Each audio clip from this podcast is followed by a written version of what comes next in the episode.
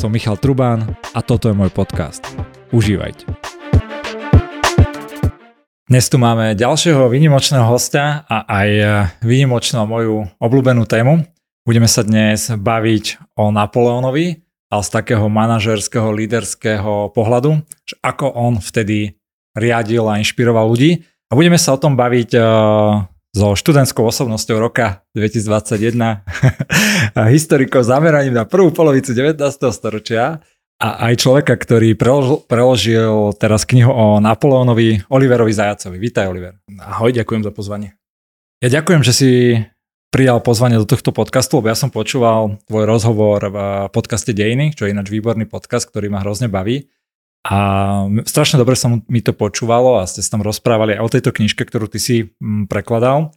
A je práve z takého trošku iného pohľadu o Napoleónovi a je tam aj, sú tam aj nejaké také ako keby analýzy bližšie aj že jeho osobnosti a že neviem napríklad prečo dosadzoval svoju rodinu ako kráľov a podobne. A hneď ma napadlo, že chcem ťa zavolať do podcastu, chcem sa s tebou rozprávať o tom, že aký bol vlastne Napoleón Napoleon líder, alebo že keby sme ho v tom biznisovom pohľade dali, že CEO, dajme tomu, hej, nejaké veľké korporácie, ako bolo vtedy Francúzsko, a aký, aký bol on, ale kým sa k tomu dostaneme, tak chcem sa vlastne vrátiť k tebe, že ty si aj študentská osobnosť roka 2021, sme sa na tom zasmiali.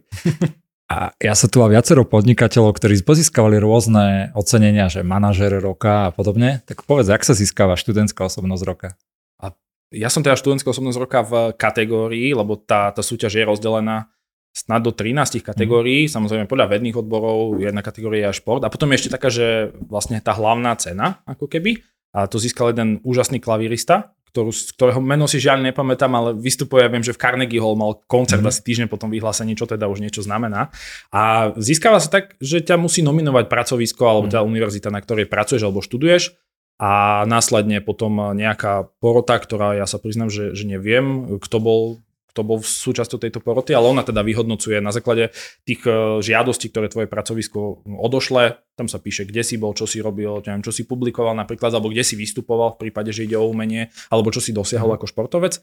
A potom teda je také slávnostné vyhodnotenie, kde v, v každej tej kategórii teda získa, získava ocenenie študentská osobnosť roka pre danú kategóriu. V môjom prípade to boli teda humanitné a sociálne vedy.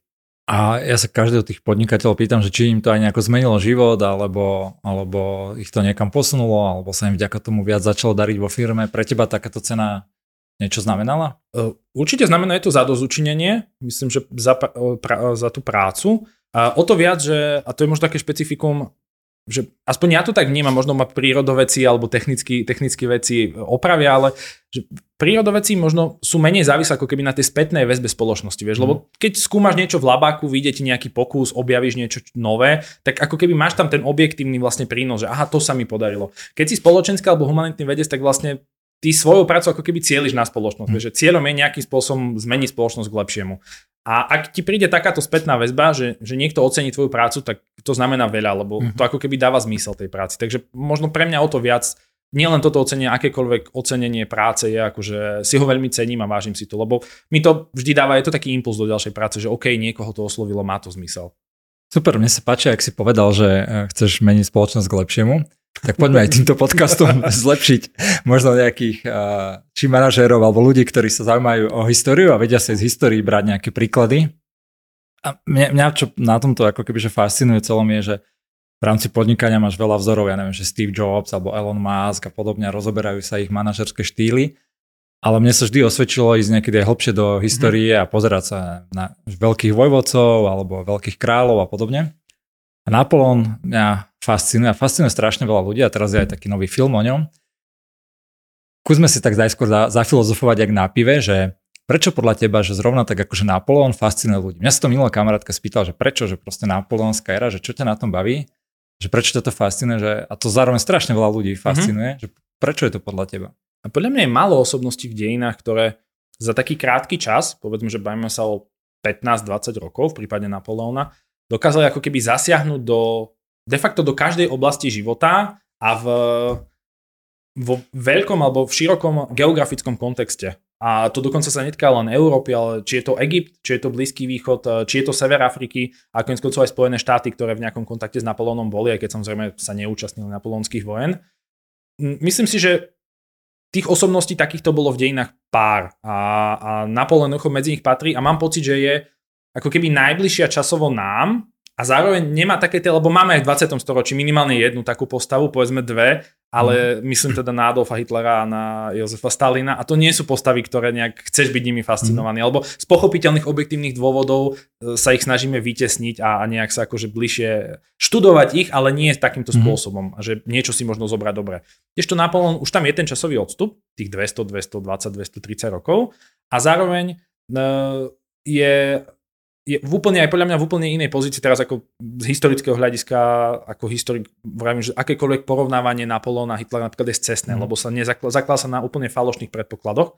A jednoducho myslím, že on ako politik, ako vojvodca, ako človek napríklad, ktorý bol možno prvý v dejinách, ktorý nepoviem, že pochádzal z chudobného prostredia, lebo to nie je pravda, mm. ale ak by nebola v danej dobe prebiehala francúzska revolúcia, tak sa nikdy nedostane na tú pozíciu, mm. čo sa dostal. Nie, že na pozíciu cisára, nikdy by z nebol, nebol ani generál kráľovských vojsk, lebo jednoducho pochádzal z takej, povedzme, že strednej až nižšej šľachty. Ja si myslím, že tam sa miesi strašne veľa mm. takých fenomenov, ktoré majú ako keby ľudia radi. Vieš. Je tam ten príbeh toho chlapca mm. z Korziky, ktorý sa dostal až na úplný vrchol. Je tam strašne veľa zaujímavých príbehov, je tam aj štipka romantiky, mm. vieš, je tam akcia a, a a tiež treba vnímať asi aj ten časový odstup. Že na vojnu, ktorá prebiehala pred 200 rokmi, sa už dívaš inak ako napríklad na tú, ktorá teraz mm. prebieha na Ukrajine. Hej, to, to, to stotožnenie sa s tými obeťami je, je úplne iné. Ale samozrejme aj tá vojna bola iná, tiež to nechcem porovnávať. Mňa, mňa na tom akože z veľkej časti bavili aj tie bitky a tie stratégie a ja tu mám tiež nejakú knihu iba, že o, neviem, o Vagrame, že mhm. jedna celá, dokonca má tri zväzky, to bol nejaký druhý zväzok, to som si len taký stredný zväzok kúpil, aby som chcel vidieť, že čo tam kto mhm. o tom popísal.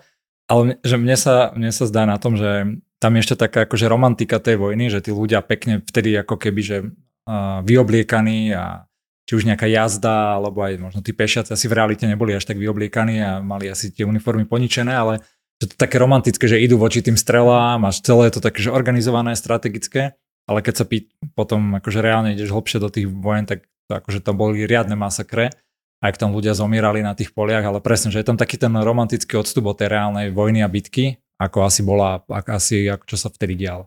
Vieš čo, je tu jedna objektívna vec, ktorá určite je iná a to je zapojenie civilného obyvateľstva. Vieš, vojenské mhm. konflikty 20. storočia zásadným spôsobom už vplyvajú na mhm. civilné obyvateľstvo. Hej?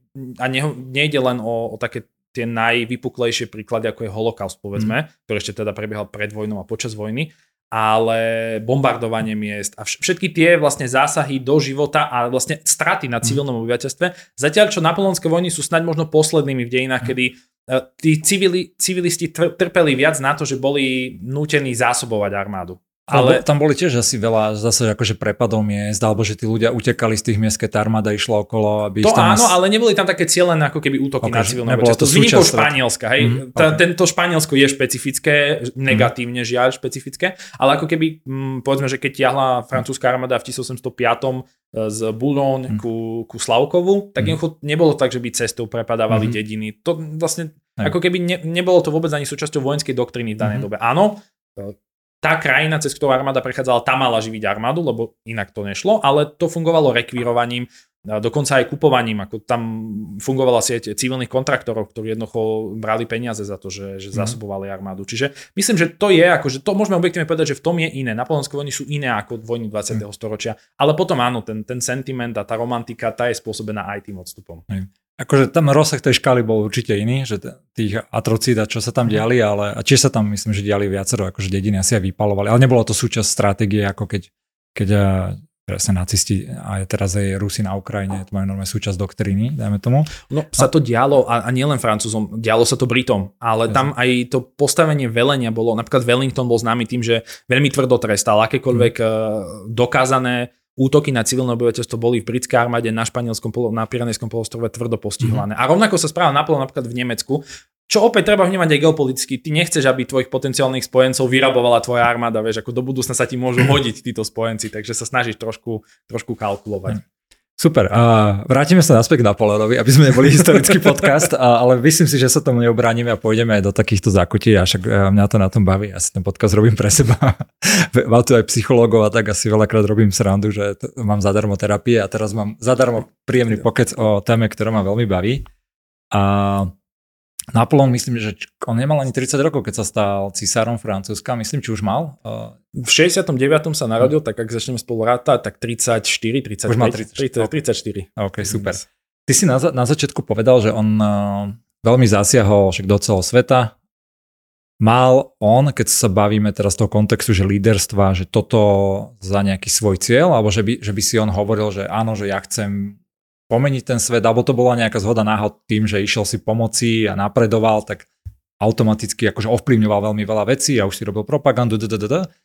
Ale preto sa to pýtam, že veľakrát v tých takých motivačných knižkách alebo tých líderských ti povie, že mal by si mať veľkú víziu, niečo veľké zmeniť, že mal on toto a keď to možno, že či to mal úplne od začiatku, je, že mhm. či keď bol niekde na začiatku, jak študoval na vojenskej akadémii a že si povedal, že ja, ja chcem akože zmeniť svet k mhm. lepšiemu z jeho pohľadu.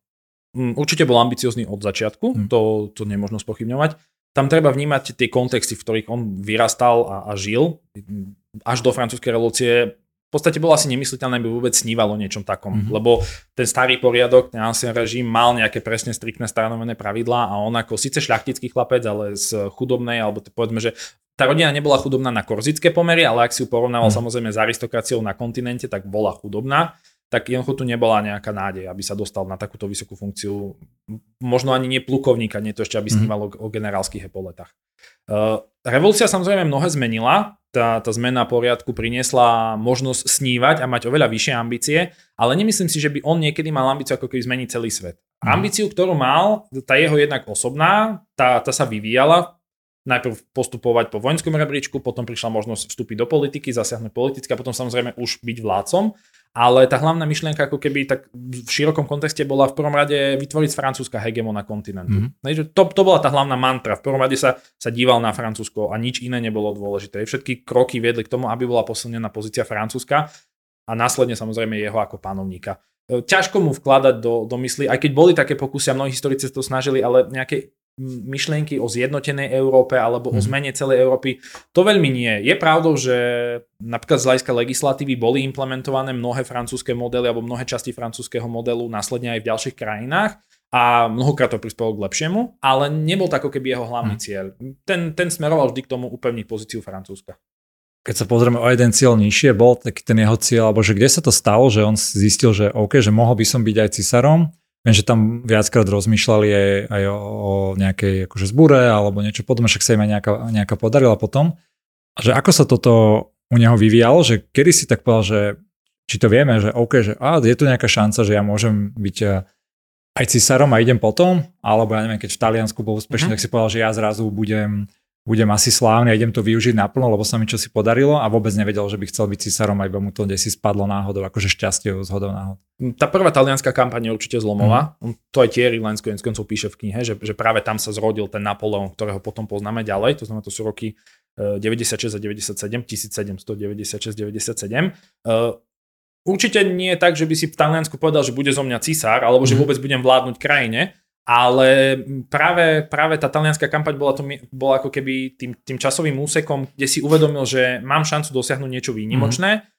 a konec koncov tie politické pomery v krajine sú dosť nestabilné, takže kto vie, akože, čo sa mi mm. podarí. Hej. Tam treba možno aj vnímať to, že ako keby tá pozícia nielen jeho, alebo vo všeobecnosti akéhokoľvek generála, úspešného generála bola o mnoho silnejšia ako pozícia vlády, krehkej vlády v Paríži. Mm. Tá krajina bola už niekoľko rokov v, v konštantnom vojenskom stave a to prirodzene vedie k tomu, že, a to vidíme aj dnes, konec koncov na Ukrajine napríklad, že jednoducho zrazu aj, aj ja, alebo ty poznáme mená ukrajinských generálov, mm. ktoré sme pred rokom netušili. Prezidenta Zelenského sme poznali všetci, o generáloch sme netušili mm. dnes. Už poznáš mená náčelníka generálneho štabu, lebo jeho dôležitosť rastie. No to mm. presne zažíval Napoleon, že tá vážnosť vojenských predstaviteľov rástla a, a myslím, mm. že práve v tomto čase si uvedomuje, že je tu šanca určite niečo dosiahnuť v živote. Pýtam sa to aj preto, že na, v tejto akože úvodnej časti by som rád trochu rozobral to, že aké dôležité je mať že predtým nejaký víziu alebo nejakú cieľ, alebo je to len nejaká súčasť tvojho života, že ty pracuješ, robíš a zrazu sa ti niečo podarí a ty v seba uveríš. Že vieme o pred tým Talianskom alebo tak, že, že o ty si hovoril, že bol ambiciózny človek, že, že z čoho to vychádza, alebo ako sa to prejavovalo, že bol ako keby že ambiciózny? Ja by som povedal, že už v detstve, možno by som začal takto, lebo mnohé veci sa vlastne formujú v detstve. on dostal veľmi dobrú výchovu. Mm. Jeho otec si zomiera veľmi mladý, myslím, že mal 38 rokov, ale najmä z najstarších dvoch synov jeho a staršieho brata Jozefa dokázal, alebo bol v situácii, že im vedel doprať dobré, dobré vzdelanie, mm. dobrú výchovu. On bol vlastne tým, kto ich poslal do Francúzska na kontinent, že chodte sa vzdelávať. Takže to bola prvá vec. Druhá mm. vec, že Napoleon uh, ako keby sám inklinoval k tomu. On strašne veľa čítal, bol veľmi mm. dobrý v matematike, bavili ho dejiny, bavili ho mm, veľkí vojvodcovia, teda čítal akože dejiny o veľkých vojvodcoch, čiže mal, mal ako keby v sebe to, že na jednej strane ho niečo zaujímalo a na druhej strane mal tú ambíciu ísť za tým a nie, mm. niekde to vedieť použiť. Čiže to bol ako keby asi taký základ, ktorý, ja neviem, či je vrodený alebo je naučený, mm. na to mhm. by vedeli nejakí možno psychológovia odpovedať, ale mal v sebe taký ten ťah na bránku, by mhm. sme povedali, hej, že, že čo si chcel dosiahnuť. A potom samozrejme mal ako keby aj to šťastie, že sa narodil na mieste a v čase, kedy sa mu tu zrazu otvorili dvere. Hej, vrajím mm. tú revolúciu a on sám vlastne si to uvedomoval a on často o tom hovoril, že jednoducho francúzska revolúcia ho vyniesla na mhm. piedestal a, a všetkých, takmer všetkých okolo neho. Hej, tam tá revolúcia je fakt Uh, možno už dneska sprofanovaná, ale jednoducho je, je extrémne dôležitá z tohto hľadiska, lebo úplne rozbila spoločenský poriadok a zrazu aj chlapec Korziky mal šancu byť generálom a neskôr teda dokonca lídrom krajiny. A som rád, že to, napríklad to, toto hovoríš o tej revolúcii, lebo presne to sa deje veľakrát aj v biznise, že uh, nejaká revolučná zmena technológií alebo v biznise ti dovolí vybudovať akože obrovské firmy a presne, že strašne záleží, ty môžeš byť ako keby rovnaký typ človeka a len si na nejakom trhu, ktorý proste nerastie alebo nie je mm. revolučný a potom ten istý človek môžeš byť a zrazu zažiješ nejakú že internetovú éru alebo niečo podobné a ťa to brutálne vyniesie, hej, že v zásade za nejakú rovnakú ako keby že snahu, že strašne záleží aj, aj na tom trhu. Poďme skúsiť povedať, že keby si mal ešte sa v ňom trochu povrtajme, aj keď asi sme aj psychológovia, ale že keby si mal povedať také jeho, že jednu, dve vlastnosti, čo si si už trošku načrtol a že vďaka čomu on sa stal, že, no, že vládcom Európy celé, že, že vďaka čomu on neskončil ako jeden z generálov a historicky známych, alebo čo, že, čo mal on také, takú hlavnú vlastnosť, že, ktorá, by, ktorá mu pomohla stať sa, stať sa tým najväčším šéfom. Ja som sa priznal, dnes som nad týmto uvažoval, keď som cestoval autom do Bratislavy, lebo sú nejaké samozrejme ambície a schopnosť mhm. využívať príležitosti a také tie vlastnosti, ktoré asi môžeme hovoriť.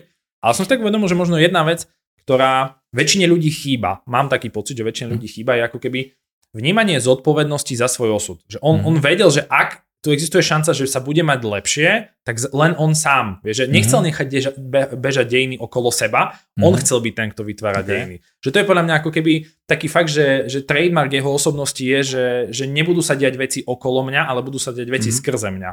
A a už potom všetky tie ďalšie veci, ambicióznosť, schopnosť využiť mm-hmm. príležitosti, že áno, otvorilo sa to okno revolúcie. Ak by bol v akejkoľvek inej európskej krajine, nikdy by sme o ňom nepočuli, lebo by sa nikde vlastne nedostal.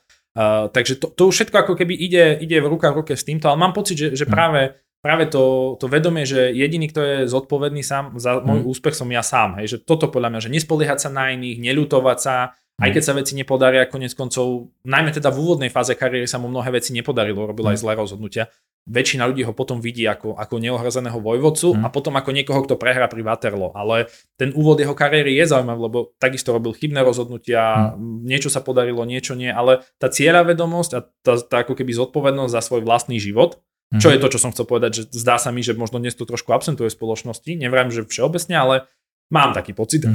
Takže eh, že jednoducho nečakať, že niečo sa stane samo, ale, ale dvihnúť sa, vstať zo stoličky mm. a, a pustiť sa do práce. A to, tomu nemôže nikto uprieť. On akože bol workoholik, čo nechcem promovať, lebo to mm. nie je zdravý životný štýl, ale vedel pracovať 18 hodín denne, mm. čo je akože neuveriteľné. Ty si povedal, že presne, že starať sa o seba alebo nenechať sa to okolo plynúť, že to je taká, že na svoj život, ale že má ten level druhý, čo on povedal, že chc- aj ty si to teraz spomenul, že chcem, aby dejiny, že cez mňa išli, že ja som ovplyvňoval dejiny, že on to mal takto reálne, hej, mm-hmm. že normálne, že ja chcem, neviem, že keď bola nejaká na začiatku jeho kariéry nejaký druh rozhodnutia, tak on povedal, že ja to idem urobiť a aby som ja ovplyvnil tie dejiny mm-hmm. priamo takto. Obliehanie pri Tulnu napríklad bolo mm-hmm. také, hej, že ne, asi nepoužil presne túto retoriku, tá je skôr z neskoršej fázy. Áno, áno. To už Napoleon ako císar mi toto presne povedal, že dejiny plynú cez mňa, mm-hmm. ale ako keby ten mindset, to nastavenie mm-hmm. mysle bolo presne také, že proste ja to zvládnem, ja to mm-hmm. spravím a potom akože uvidíme, čo bude ďalej. Super teraz v takom modernom coachingu a alebo takých tých motivačných knižkách alebo seba poznávaní sú, je strašne veľa osobnostných testov a mm-hmm. rôz, každý má na to všelijaké farbičky svoje a červená, zelená ako si osobnosť a rôzne názvy od Wizarda po kreatora a všelijaké akože, a, a, a typy ale v zásade zo všetkých tých testov vychádzajú nejaké zo pár skupín takých ľudí, že väčšinou sú to buď takí, že kreatívni ľudia, čo štartujú tie veci, potom sú nejakí skôr takí, že procesnejší ľudia, ktorí akože sprocesovajú, to sú väčšinou takí tí COO a podobne. A potom, potom sú také kategórie, že niekto je taký akože komunikátor, starže dobre pred kamerami a mm-hmm. žije ako keby z tej pozornosti, hej, a preto je herec alebo niečo podobné. A potom sú takí tiež, že dobre vedia robiť s ľuďmi, ale sú to skôr salesáci a nepotrebujú nejakú veľkú pozornosť, alebo áno, áno. Z takéto štyri určite sú viacerí a sú ich nejaké kombinácie. Keby z tvojho poznania máš niekde zaradiť tohto Napoleona alebo do takéto kombinácie, že ako by si ho, ako by si ho vyskladal, že čo ho mal, aké pomery? Mm-hmm. To je zaujímavá otázka. Uh, určite bol dobrý prezentátor, alebo teda vedel mm. sa prezentovať sám seba a všetko to, čo tvoril. Mm. To je v podstate jeden ako keby z najsilnejších stránok. Mm. A možno ani nie osobnosti, ale jeho, jeho činnosti, mm. najmä potom dnes. On už začal v Taliansku, kde prišiel na to, že noviny v danej dobe ešte mm. stále nie je rozšírené médium, dokážu mať akože silnú a, a začal vlastne financovať a publikovať mm. noviny a posielať to do Francúzska. To potom robil po mm. celý svoj život. Aj keď teda potom v priebehu času už aj Francúzi zistili, že vlastne to, čo im Napoleon píše, nie, sú, nie je vždy pravda. A potom sa vžilo aj také, také, uh, taký aforizmus, alebo uh, hovorilo sa, že klamať ako buletín. To znamená, mm. že klamať ako Napoleon buletín. Už všetci vedeli, že to, čo sa tam píše, nie je pravda, ale mhm. jednoducho budovanie, budovanie toho imidžu bolo pre ňo dôležité. A, a potom samozrejme cez umenie a cez, cez mhm. rôzne, rôzne iné kanály. Takže to, to určite. Bo, a, môžem, jak to možno, že keď sa bavíme ešte o tej prezentácii, to je jasné, že robil nejakú propagandu, ale sú dobové záznamy iných ľudí o ňom, ktorí hovoria, že dával že perfektný speech a perfektne prezentoval, lebo napríklad čem o Leninovi sú, že to bolo hrozné. Mm-hmm. Že, mhm. na, že to proste, keď on prvýkrát vystúpil v revolúcii, hoci kde, už neviem kde presne pred tými svojimi druhmi a tak, že sú dobové záznamy, ak tam tí jeho mm-hmm. iní ľudia písali, že to bola tragédia, že nuda, zle, domotané, ano. nikto tomu nerozumel. Napriek tomu Lenin sa stal tým, kým sa stal a o Napoleónovi sú aké, že sú také, že, bol, že keď niečo hovoril, tak, alebo to vtedy neriešili moc, keďže bol ešte nejaký cisár. O, práve, že on nebol v pozícii, kde by dával nejaké verejné prejavy. Mm-hmm. Keď sa raz pokúsil zasiahnuť svojou osobnosťou, to bol počas Brumérového prevratu, mm-hmm. tak ho skoro pokazil a museli ho teda jeho vlastní granatníci vyviezť zo sály a, a nechať politikov uskutočniť ten prevrat, vďaka ktorému sa on stal konzulom. Takže to nie, ja si skôr myslím, že, že toto nie, on nebol asi človek, ktorý by, napríklad, že v dnešnej dobe politik, nie, nebol by ten, ktorý strhne dal z tribúny. Mm-hmm. že toto on nemal, lebo všetky tie, jasné, prevolávania na slávu a všetky tie oslavné veci nasledovali väčšinou až po jeho nejakom mm-hmm. víťazstve. Hej, že skôr, skôr, skôr pracoval, než rečnil. Mm-hmm. To, to, tu by som ho akože nie, z tohto hľadiska ne, nebol, nebol mm-hmm. prezentér. Určite bol kreatívec, ale taký, taký ten, že, a to je asi prirodzené pre kreatívcov, že na jednej strane mal vynikajúce svoje vlastné myšlienky, ale na druhej strane on mal veľmi silnú schopnosť syntézy. Mm-hmm. To znamená, on veľmi veľa čítal a nielen v škole, ale po celý život dokázal stráviť hodiny čítaním a dokázal si povyberať to, čo, to, čo bolo pre neho dôležité a dokázal to aplikovať, čo je možno mm-hmm. ešte dôležitejšie ako, ako vedieť, že aha, toto by som vedel použiť, ale vedieť, kedy a ako to použiť. Takže kreatívec v takomto zmysle, že vedel na čom staviať a potom nejak mm. do mhm. toho implementovať svoje vlastné originálne myšlienky a nebol veľmi procesným človekom, to, na to tam mal iných, o Bertierovi a, mm. a iných ľuďoch asi ešte budeme hovoriť. Takže skôr, skôr asi týmto smerom by som, mm. by som ho zaradil. A potom je otázka, že či, či mal akože, či, ako keby, či pre neho boli dôležitejšie procesy alebo ľudia. A tam tiež by som si nebol istý ako odpoveď, lebo máme množstvo svedectiev, kde, kde on povedzme chodil medzi bežných vojakov, mm-hmm. rozprával sa s nimi, e, hovoril im, ako, ako sú pre nich dôležití, ale to tiež bola svojím spôsobom trošku propaganda do vlastných radov a pre ňo bolo oveľa dôležitejšie to, aby uskutočnili tie jeho plány, než to, že ten osud samotných ľudí. Takže bol taký mix asi, ale, ale skôr by som, tak ako som povedal, taký uh, originálny, sná, ino, inovatívny. Myslím, že aj v tej knihe, uh, ktorú si prekladal, sa presne spomína to, ten jeden taký mýtus jeho, že ako on chodil medzi tých, tých vojakov a že to bola viac menej mm-hmm. súčasť propagandy, že on má vlastných, to, to sa mi páčilo, že mal že nejakých stovky, alebo neviem, či tisíc, ako keby ľudí, ktorí mu niesli predtým ten stán, alebo všetko zabezpečovali, aby on sa cítil. Obrov, obrovské množstvo, obrovský no. ansábl ľudí. A aj keď boli na tých akože ťažkých, ťažkých kampaniách a, a potom, keď aj, že tých vojakov namotivoval a potom nie, že povedal, či on alebo niekto iný, že po nejakej bitke, keď ich bolo tak strašne veľa mŕtvych, že jedna noc vo Francúzsku či v Paríži to opraví. Áno, áno, to je jeho, jeho, jeho jedna, jedna noc v Paríži stačí. A, e, a vieme o ňom, že možno Viem, že sa akože z terajšie morálky spätne na to ťažko pozera, ale povedal by si, že, že správal sa ako keby, že, dobrý, že bol dobrý manažer, dobrý k ľuďom, alebo bol, že zákerný, alebo zneužíval tých ľudí. Mm-hmm. Vie, vieme toto povedať, že bol by default, že snažil sa to ako keby že v dobrom celé riešiť a transparentne, neviem, s nimi rozprávať alebo hral hry a zrádzal svojich krížom krážom. Nepovedal by som, že, že bol zákerný, mm-hmm. túto nálepku nie. Uh, on mal rád tú metódu, že cukor a bič, mm-hmm. to znamená vedel akože, vedel a zakerný nie, možno, a tiež neviem, či pomstichtivý je to správne slovo, mm. ale v prípade, že sa mu niekto postavil, tak vedel akože zareagovať z pozície moci. Uh, a, a nie len na, na ľudí, ako keby, ktorí mu neboli blízki, ale konec koncov aj jeho najlepší priateľ Jean Land zažil taký moment, mm-hmm. uh, lebo keď sa ako keby ešte počas konzulátu, ešte predtým sa z Napoleona stal cisár, tak vlastne uh, oni dvaja, ako teda Jean Lan a Napoleon, boli asi najlepší priateľ, lebo zvykne sa to takto prezentovať, že to bol mm. jeho najlepší priateľ. A Lan bol taká špecifická postava, lebo on vlastne ako bol jeden z mála, ak nie vôbec jediný, kto vedel otvorene Napoleonovi povedať, čo si myslí mm. a mhm. kritizovať ho. A kritizovať ho fakt skutočne takým tým spôsobom, ako človek potrebuje byť kritizovaný. To znamená počuť pravdu, áno. Áno, a sú mnohé svedectvá o tom, ako sa, ako sa hádali a proste, že to bol Lán, kto odišiel a tresol dver, dverami a potom mm. Napoleon vyvinul tú snahu a sa uzmieriť. Mm-hmm. No ale bola jedna situácia v 1802 roku, kedy sa Napoleonovi takáto kritika nepáčila a, a následne potom obvinil Lána, že spreneveril, respektíve, že si svoj voľne požičal zo štátnej pokladnice, myslím, že 300 tisíc frankov mm-hmm. na výzbroj konzulárnej gardy, ktorý on veril, teda mm-hmm. velil. A, a potom vlastne dopadlo to tak, že Napoleon ho mm, vlastne požiadal alebo povedal mu, že ak do týždňa tieto peniaze nevráti, tak pôjde pred vojenský súd. Mm-hmm. Hej, a Lán sa takmer zosypal, skoro spáchal samovraždu, nakoniec mu pomohol jeho dávny priateľ, iný maršal Ožoro, ktorý mm-hmm. tieto peniaze splatil, ale Napoleon poslal Lána do Portugalska ako veľvyslanca. Hej, mm-hmm. že mhm. to je taký príklad toho, že najbližší priateľ, ale jednoducho asi, asi v zlej chvíli prišiel s tou kritikou a dopadlo to tak, že takmer akože skončil pred vojenským mm. súdom a následne ho na dva roky odpratal do Portugalska. Ale potom v tom 1804.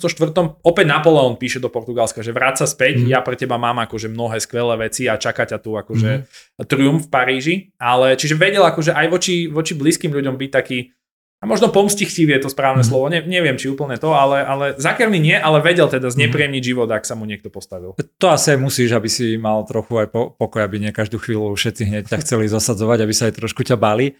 Ja som práve o ňom čítal, že on že niekedy, že aj toto robil, ale že aj naopak ľuďom, ktorí či už boli nepriatelia predtým, alebo kebyže možno išli po ňom, tak ich dlho aj nechával v tých funkciách, že nebol to taká, ne, nemal takú tú politiku alebo také pravidlo, že úplných čistiek, že iba mne veľmi verní ste okolo, ale aj, neviem si vybaviť teraz, že konkrétny prípad, mm. ale že bolo viacero takých, uh, takých akože príbehov ľudí, ktorí proti nemu reálne niečo robili, ale on, on to aj vedel, ale nechali ich potom na tých pozíciách. Sú takí, myslím, že Talaran napríklad Áno, ako minister zahraničných vecí, neskôr teda mm. už nebol ministrom zahraničných vecí, ale vlastne dostal taký titul vice, vicekancelára, povedzme, cisárstva. Bol členom štátnej rady mm. naďalej, čo bol vlastne taký najvyšší exekutívny orgán francúzského cisárstva. Čiže ostal naďalej hodnostárom cisárstva, mm. ale už nevykonával funkciu ministra zahraničných vecí. Podobne Joseph mm. Fouché, šéf mm. polície, ktorého neskôr potom odpratal. Dostal pozíciu guvernéra mm. irských provincií v, na Balkáne. Takže boli také, áno, niektorých nechal dlhšie v pozícii. Ne, nebol, nebol Napoleon tým typom, ktorý by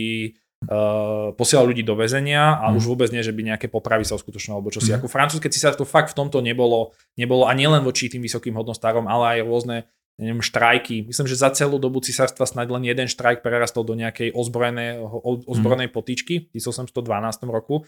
A to sa bavíme o čase, kde napríklad v danej dobe britská vláda tvrdo a krvavo potlačala štrajky mm. robotníkov v Británii. Takže netreba vidieť Napoleona len s krvavými očami. Akože najmä, mm. najmä vo vzťahu k svojim vlastným vo Francúzsku vedel byť akože veľmi zmierlivý a, a snažiť sa tú situáciu riešiť skôr diplomaticky, mm. než nejak násilím. Čo boli také jeho slabé stránky, ktoré ho možno limitovali?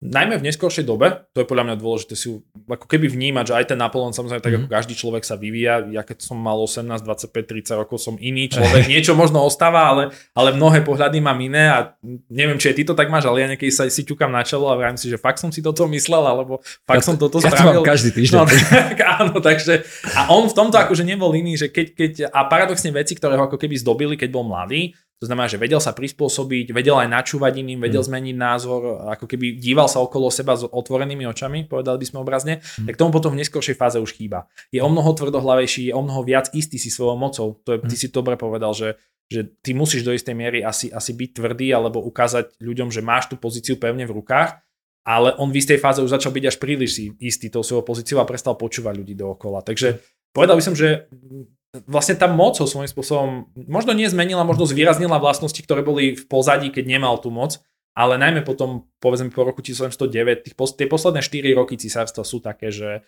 že už je to iný Napoleon, mm. už je mnoho tvrdohlavejší, nechce počúvať, nedá si poradiť a, a to do veľkej miery potom, a, a nechá napríklad sa žiť v ilúzii. Jeho vzťah k ruskému carovi Aleksandrovi bol mm. ilúziou, ktorému všetci doma vy, vyhovárali, že jednoducho okay. Alexander nie je tvoj spojenec, on ťa nemá rád tak, ako ty sa tvári, že máš rád jeho, mm-hmm. ale Napoleon túto ilúziu si napríklad nenechal vyhovoriť, že, že Alexander okay. len využíva čas, kým Rusko opäť bude schopné akože čeliť Francúzsku, že to nie je koniec, to podpísanie mieru v Tilži a rozdelenie Európy povedzme na dve póly, mm. to nie je konečný stav.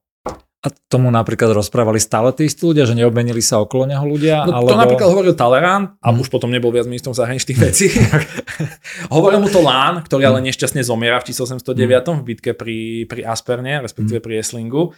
A, a to je inak akože, ako keby trošku taká, aspoň ja to považujem za tragédiu, že paradoxne mnohí, alebo tých pár ľudí, ich nebolo veľa, to by sme narátali na prstoch jednej ruky, mm. ktorí ako keby mu boli blízky a ani v časoch jeho najväčšej slávy a najsilnejším si sa mu nebali povedať pravdu do očí, mm-hmm. tak o nich prichádza. Lanzomier v 1909, okay. Gerard Durok, veľkou maršalek mm. cisárstva, potom v 1813, to by povedzme, že dvaja najbližší priatelia, obaja padli v boji a, a jeho, už potom nebolo nikoho, kto by, kto by ho dokázal presvedčiť, mm-hmm. že, že robíš chybu. A komu, aj tiež to on by bol, voči komu by bol ochotný počúvať. Je, mm-hmm. Že mhm. tí, tí ľudia, buď ich poslal preč, ako Talerána napríklad, alebo teda zomreli. Šťastie. Mm-hmm. Jo, lebo to je tiež presne, však aj vo firmách, keď sa vrátime naspäť k tomu, som, som rád, že si to aj takto akože sa pozrel na ten vývoj, vývoj uh, Napoleona, že v podstate presne keď začínaš, tak máš tým, si úplne plný, akože ešte nasávaš veci, dáš si poradiť a zrazu tebe sa niečo podarí, môže sa ti to podariť aj tým šťastím, dajme tomu, a ty už si teraz presvedčený, že ty si ten najmudrejší na svete a všetci ti chcú len zle a ťa, sa veľmi ťažko potom zbiera feedback a presne si vedieť, ako keby ľudí, ktorí okolo teba začnú chodiť, tak väčšinou vidia, že tebe sa zle počúva ťažký feedback a nechce mm. s nimi moc byť, tak ti začnú rozprávať dobrý feedback a ty si potom už iba s tými, čo ti ťa všetko chvália a takí, čo ti rozprávajú zle, sa ti s nimi nechce byť, lebo mm. je to mhm. akože namáhavé. Tak. To sa stalo a myslím, že nielen Apple, vo všeobecnosti panovníci s tým, mali, s tým mali problém, lebo mali okolo seba istú auru a jednoducho nebolo veľa ľudí, ktorí by boli ochotní sa vzoprieť. O to viac, že vedeli, že jednoducho ten, ten daný monarcha má nad tebou tú moc ťa niekde poslať preč a, a viac tu nebudeš. takže, postaviť pred vojenský súd. Áno, áno, často bolo pohodlnejšie byť ticho, no žiaľ, bolo to tak. Keď teraz tu sme sa tak trošku rozanalizovali uh, jeho nejakú, nejakú povahu, teraz keď prídeme k nejakému že riadeniu týmu, a on bol že dobrý manažér? Alebo to bol takže mikromanažér? On nebal sa, alebo nebal sa, zasahoval aj do mikromanagementu, mm. možno až na úrovni, ktorú si dnes neviem predstaviť podľa mňa u vrcholných predstaviteľov politických. Taký jeden príklad za všetky, ale to je ešte z čas konzulátu, teda ešte pred císarstvom. Mm. Aj keď uh, to len taká odbočka na Margo, ten titul císar ako keby veľmi nezmenil to, ako ten štát fungoval. On vlastne už za konzulátu, ako prvý konzul bol svojím spôsobom hlavou toho štátu a celý ho riadil. Len samozrejme pribudli tam nejaké ceremoniálne veci a podobne a ten titul a tak, ale ústava napríklad naďalej fungovala aj za císarstva. Mm. Takže to išlo, nebola to až taká výrazná zmena, možno ako sa nám zdá, ale čo som chcel povedať je, že napríklad keď počas konzulátu prebiehala reforma škôl a vzniklo, my by sme, možno by sme mohli povedať, že taký systém trošku podobne ako máme my dnes, že nejak sa rozdelili tie školy a vznikli stredné školy hlavne. Mm. To bolo dôležité, že vznikli licea vo Francúzsku ako taká všeobecná stredná škola, tak riaditeľov v tých liceách vyberal sám Napoleon. Mm. On si prechádzal životopisy alebo teda nejaké odporúčania, ktoré dostal a jednoducho on sám stal za tým, že vyberal a, a potom ako keby povedzme, že preberal zodpovednosť, ale teda on si vybral tých rejiteľov. Vieš, čo, čo bol dôvod, že toto konkrétne? Uh, bol, z jeho pohľadu to bolo dôležité rozhodnutie, ten rejiteľ mal väčšie právomoci, ako má dnes rejiteľ v škole, mm-hmm. samozrejme. Hej, to bol človek, ktorý ako keby riadil celú tú školu, zodpovedal za to, čo sa bude učiť, mm-hmm. vyberal si učiteľov a podobne. Bol vlastne, v podstate bol takým ako keby medzičlánkom medzi vládou a tou konkrétnou školou. A samozrejme význam tej školy pre vzdelávanie, pre vzdelávanie, pre, pre indoktrináciu budúcich generácií, povedzme. A nemyslím to úplne vzlom, lebo každá škola svojím spôsobom tom indoktrinuje. Mm-hmm. Hej, ale jednoducho, aby vychovávala správnych francúzov tá škola. Z tohto mm-hmm. dôvodu preto bolo dôležité, aby na jej čele stali správni francúzi ako riaditeľia. Takže to je taký akože príklad jeho mikromanagementu, ale na druhej strane a najmä teda m, mm, potom v neskoršej fáze, keď sa de facto v kuse bojovalo, či tie vojny s uh, protinapolenskými koalíciami, tak už nemal inú možnosť, než zveriť mnohé hmm. veci akože iným, iným predstaviteľom. No a tá štát, ja som spomínal štátnu radu, to bol hmm. taký špecifický orgán, kde bolo 40 až 50 členov, niektorí boli stabilní, iní sa obmieniali a to bol vlastne orgán, ktorý ak bol Napoleon v Paríži, tak on mu predsedal, ak nebol, tak mu predsedal Cambaceres, bývalý druhý konzul a vicekancelár cisárstva. A on vlastne, tento orgán, táto štátna rada mala zodpovednosť za chod krajiny. A ono to fungovalo tak, že povedzme preberali sa otázky rozpočtu, tak sa na danom stretnutí štátnej rady zúčastnili len tí členovia, ktorí jednoducho mali k tomu čo povedať. Mm. A oni potom preberali ako keby tú exekutívu a robili nejaké rozpočtové veci, ja neviem, školské, kultúrne, mm. akékoľvek, z akékoľvek oblasti štátu. Čiže tam ťažko si predstaviť, že by on vedel mikromanažovať celé Francúzsko, ale boli momenty, kedy sa sám akože pustil do mikromanagementu mm. a robil aj to, aj to. Nebal sa on práve potom, že keď on bol veľakrát mimo Paríža, že keď tam mal takto, že bude nejaké povstanie proti nemu, alebo niečo podobné. Ako, aký si bol on istý práve tým, že mám tam dobrých ľudí a že nemusím sa strachovať o to, že, že neviem, už sa nevrátim do Paríža ako cisár?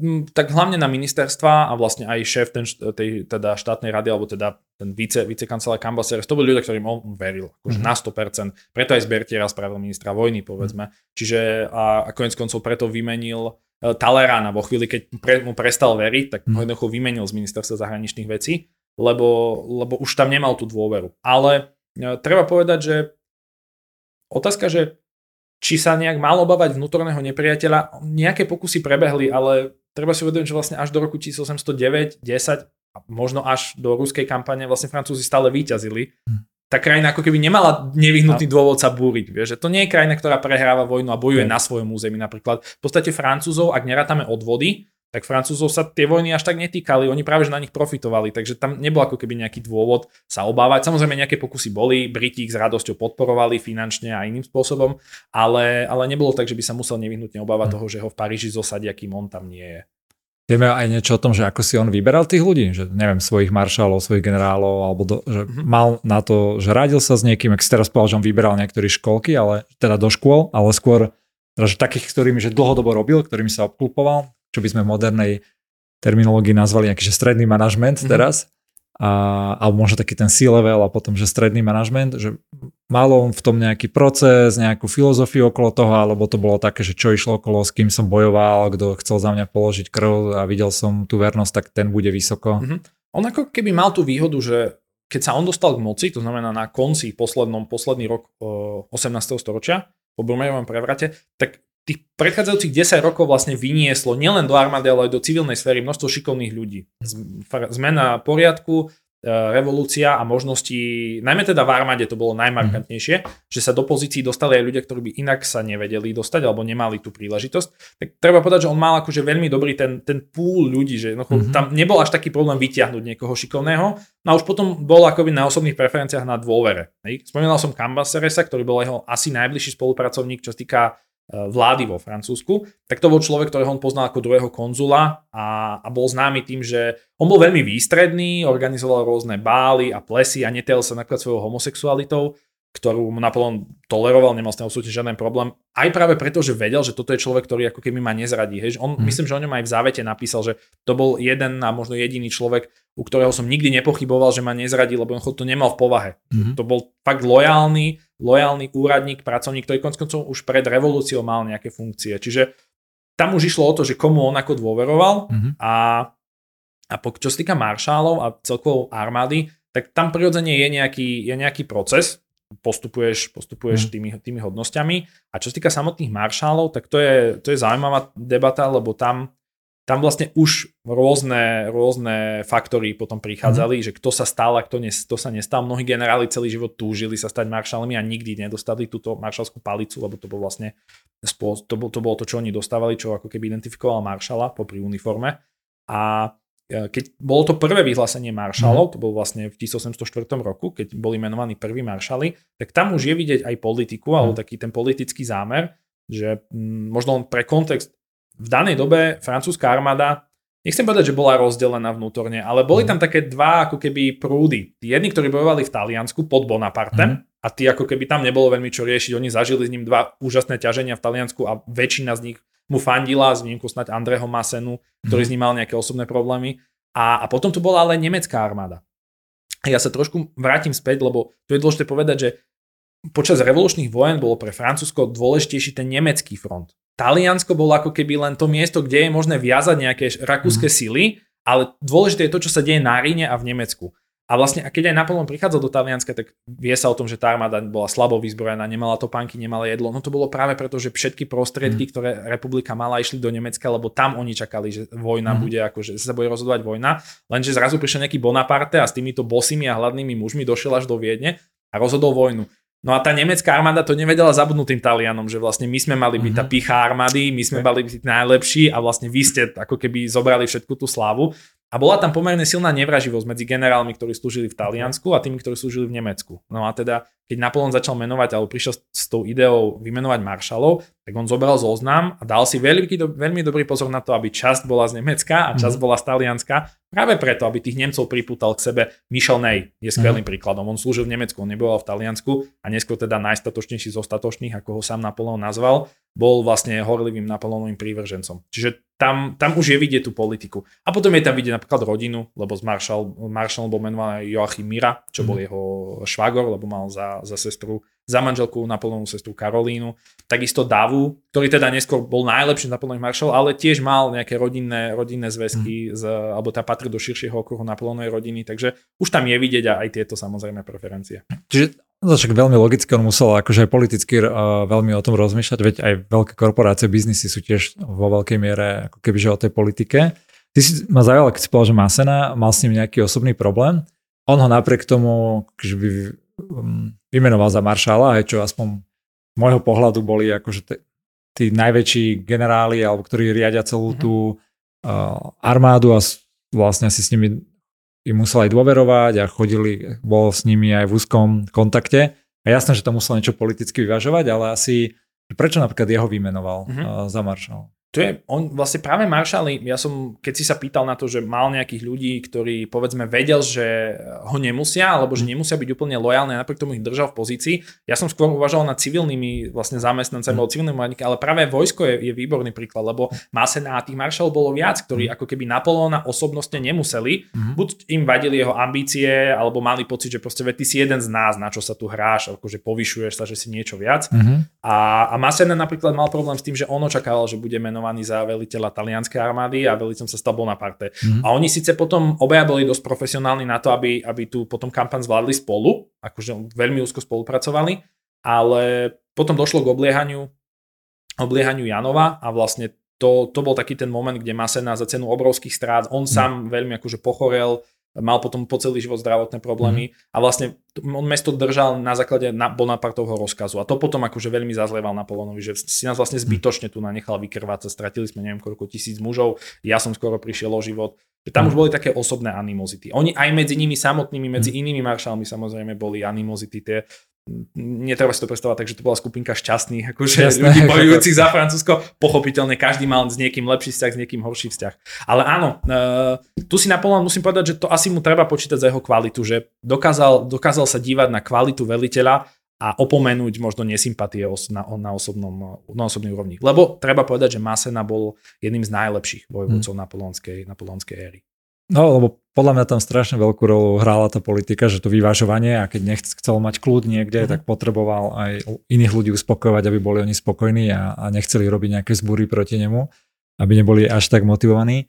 Koniec koncov, prepáč, ti skočím do toho, ďalší príklad je Bernadotte, ktorého mm. on v podstate neznášal, mali, mali, oni, nie že on jeho, oni obaja sa, sa nemohli vystať, zlé jazyky hovoria, že to bolo kvôli Desire, prvej mm. Napoleonovej láske, ktorá ho odmietla a potom si vzala Bernadota. Mm. Ale napriek tomu aj z Bernadota spravil Napoleon Maršala, mm. lebo tam videl jednoducho nejaký potenciál vojenský a, a on síce potom povedal, že vzal Desire pane, panenstvo, tak eh, daroval Bernadotovi maršalskú palicu, ale to už bola taká zlé, zlé jazyky Napoleona, ale, ale inak videl v ňom potenciál, takže eh, naozaj áno, v tejto, v tejto oblasti ako keby vedel, vedel po, povzniesť sa nad vlastné, vlastné mm. pocity a sledovať politiku potom, keď mal ten tým najbližších akože generálov, maršalov, tak vyskladaný, však oni si viackrát aj robili možno zle v niečom, alebo keď mali, neviem, prísť na pomoc tej armáde, tak možno počkali chvíľočku, alebo možno sa až tak neponáhľali a, a zároveň, že nebali sa aj tí maršali, práve naopak, že ich aj ja neviem, Napoleon pošlo niekde do nejakého zbytočného útoku, uh, ktorý oni považovali, že vôbec, vieš, aby sa tam buď mhm. diskvalifikovali, možno, že zomreli, diali sa aj takéto veci? Mm-hmm. E, tak ono nebol, nebol maršal ako maršal. Mm. Uh, Napoleon zase v tomto, v tomto ako manažer, povedzme, že manažer tých pár ľudí, lebo ešte aby bolo jasné, maršal to bola pozícia, oni vlastne všetci boli divízni generáli, čo bola najvyššia vojenská hodnosť a titul maršala dostali, dostalo pár ľudí a tá, tá zodpovednosť ako keby bola iná v tom, že Napoleon vytvoril vlastne reorganizoval armádu a vznikol, vznikla jednotka, ktorá sa volá že armádny zbor. Hmm. A, a tej velil maršal a tá vlastne mala všetky tri zložky armády. To znamená, že bolo tam jazdectvo, bola tam pechota, bola tam artiléria. A v tom boli tí maršali špecificky, že hm. vlastne každý z nich velil ako keby malej hm. armáde. Takže mal všetky tri zložky k dispozícii. A on už potom Napoleon v priebehu, v priebehu tých ťažení a hlavne jednotlivých bitiek vedel, komu čo môže zveriť. Akože v tomto bol fakt dobrý. Hmm. Vedel, že Davud alebo Lán, povedzme, sú maršali, sú veliteľe, ktorí dokážu sami viesť Napríklad pri Slavkove zveril celé severné krídlo Lánovi. Mm. To, to bolo na tvojou úlohou je nepustiť Rakúšanov ďalej a proste manažuj si to sám. Mm. Ja nebudem mať kapacitu do, do tohto okay. zasahovať.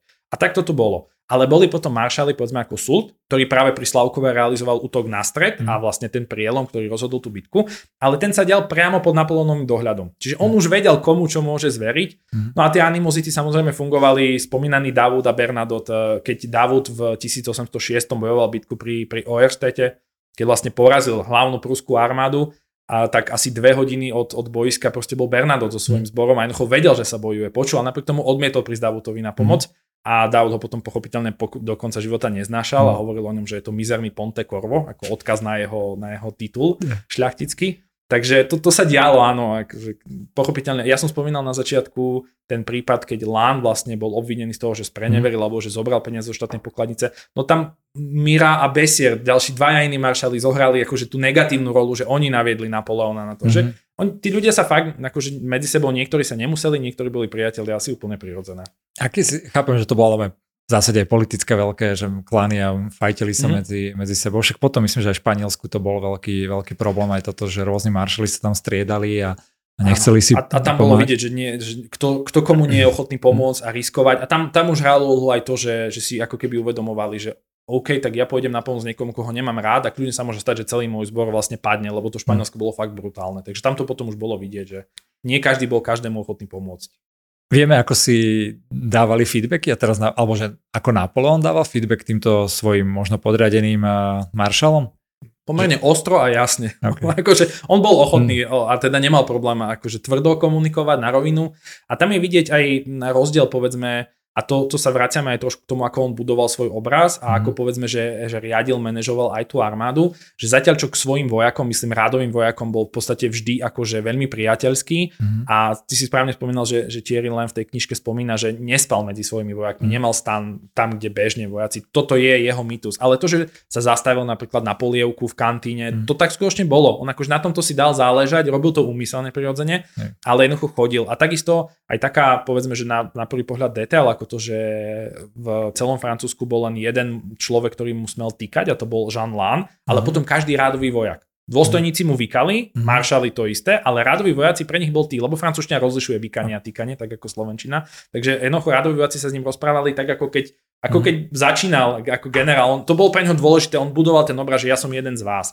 Čiže k týmto vojakom, a čo, k čomu smerujem je, že zatiaľ čo k mústvu, k vojakom bol vždy akože taký zmierlivý a vždy skôr motivátor, tak e, nie, dôstojnícky zbor si akože vedel vypočuť aj mhm. strašné mm. veci a, a uh, je jeden môj obľúbený citát a ja, ja viem, že sa na to budeš pýtať na, na konci, pohode. tak som si to chcel nechať, ale teraz to tak prichádza a on v 1813 jednému generálovi písal, že aby, aby zrealizoval nejakú operáciu a dostal späť odpoveď, že teda, že to, čo císar žiada je nemožné. Hmm. A Napoleon na to on lakonicky odpovedal, že nemožné nie je vo francúzskom slovníku. Hmm. Takže proste nič také ako nemožné nie je, zrob to, čo som ti kázal. Takže som v tom, vedel byť tvrdý na, mm. na, na dôstojnícky zbor.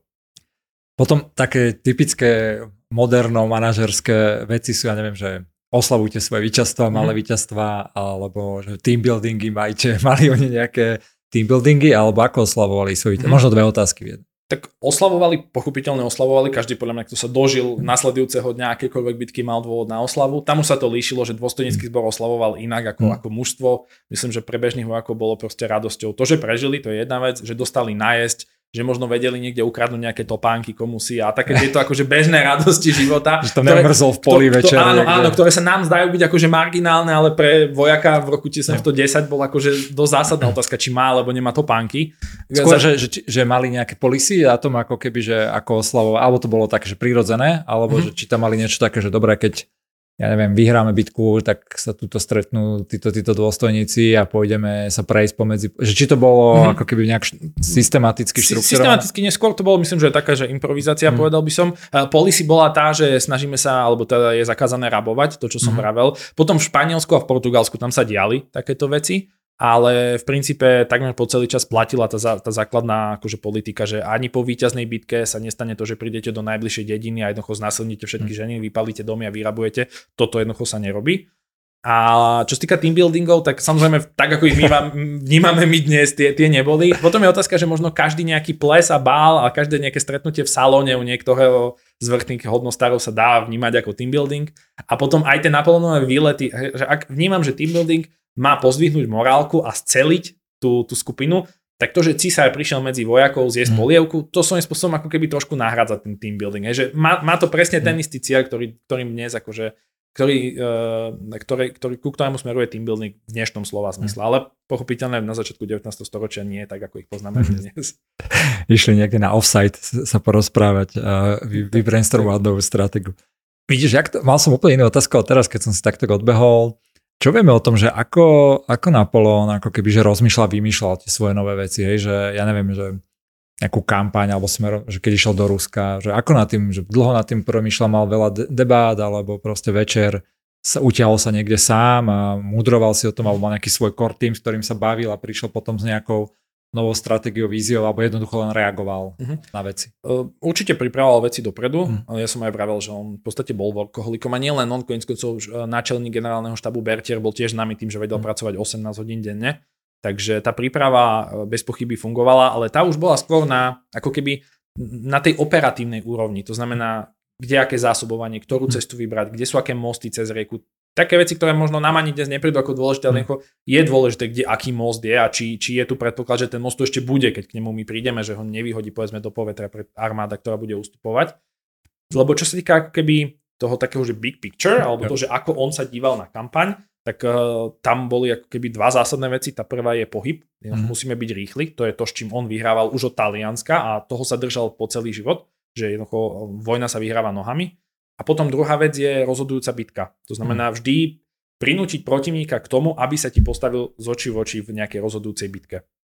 A, a to sa vlastne darilo, ale to je to, na čo napríklad v Rusku narazil. On, mm. on nepochopil, nečakal to a veľmi dlho mu trvalo, kým porozumel tomu, že vlastne Rusi sa mu nepostavia v žiadnej rozhodujúcej bitke. Oni budú mm. ochotní ustupovať až na Kamčatku, povedzme, a jednoducho vyčerpávať tú jeho armádu zimou, chorobami, nedostatkom, e, záz, zlým zázemím, dlhými operačnými líniami a podobne. Takže to, to bolo ako keby to, to hlavnou, hlavným cieľom každej kampane bolo vylákať nepriateľa k rozhodujúcej bitke a pripraviť sa na ňu do takej pozície, aby som v ten daný deň bol vo výhode. Ináč ale aj v tom Rusku, keď som čítal, tak tam mali tiež oni interné veľké fajty medzi sebou sa mu postaviť, nepostaviť, hej, lebo pre veľa generálov to bola ano, tiež ano. akože hamba niekde sa stiahovať, ale nakoniec presne zvolili, že super stratégiu. Že ja som skôr myslel také, že ako on vôbec povedal, že idem do Ruska, že jak nad tým rozmýšľal, hej, mm-hmm. že mhm. či vieme, že či to bol fakt človek, ktorý, jak som spomenul tie offsity, že ho to napadlo ráno, keď eh, sa sprchoval, alebo proste dlhodobo, alebo, ho niekto, alebo bol impulzívny, že niečo na, naštval a povedal si, že ja idem Rusko zničiť teraz a už, už ho nikto nevedel z tej cesty dať dole. Že vieme o tom, ako keby on ako rozmýšľal nad svetom filozoficky, hej, alebo že si čítal knihy, alebo... Mm-hmm. Že...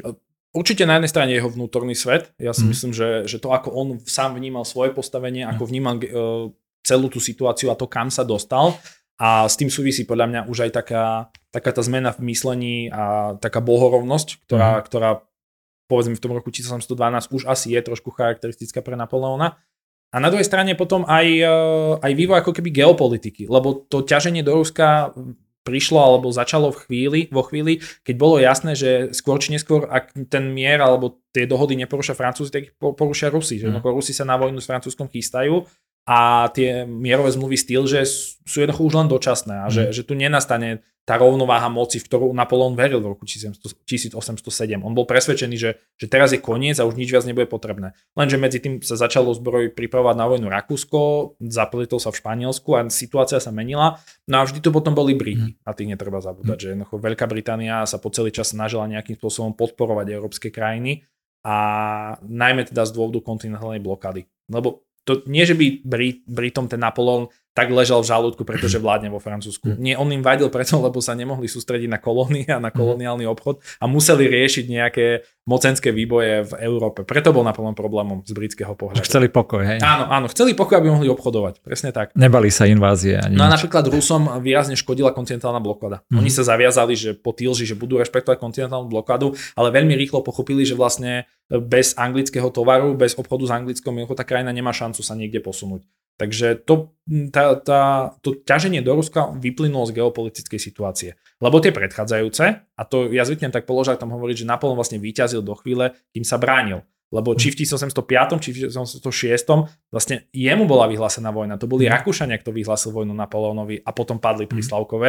Boli to Rusi, ktorí vlastne spoločne s Rakúšanmi a potom Prusi takisto boli oni mhm. tí, kto vyhlásil vojnu a boli porazení. A keď Napoleon prišiel do Španielska, čo je vlastne prvý konflikt, ktorý de facto on začal, mm-hmm. bol porazený. Prišiel do Ruska, opäť on bol ten vlastne, kto začal konflikt, už bez ohľadu mm-hmm. na okolnosti, a opäť bol porazený. Hej, že mhm. kým, kým sa ako keby iba bránil, aj keď to nie je úplne správne, že sa bránil, mm. ale kým reagoval, tak to bolo OK. Mm. Potom sa od neho šťastná hviezda odklonila ako náhle. To je zaujímavé, že si to takto povedal, lebo ja som vždy Napoleona vnímal a on asi je na tom nižšom leveli bol taký ten, že ktorý udával tempo, mm. ktorý, že jemu síce asi vyhlasili vojnu, ale ja som vždy vnímal, že on bol ten, ktorý bol ako keby že ofenzívny a tak rýchlo postupoval, tak riešil, že dával do defenzívy tých svojich uh, nepriateľov, ktorí už museli reagovať ako keby uh, na ňo.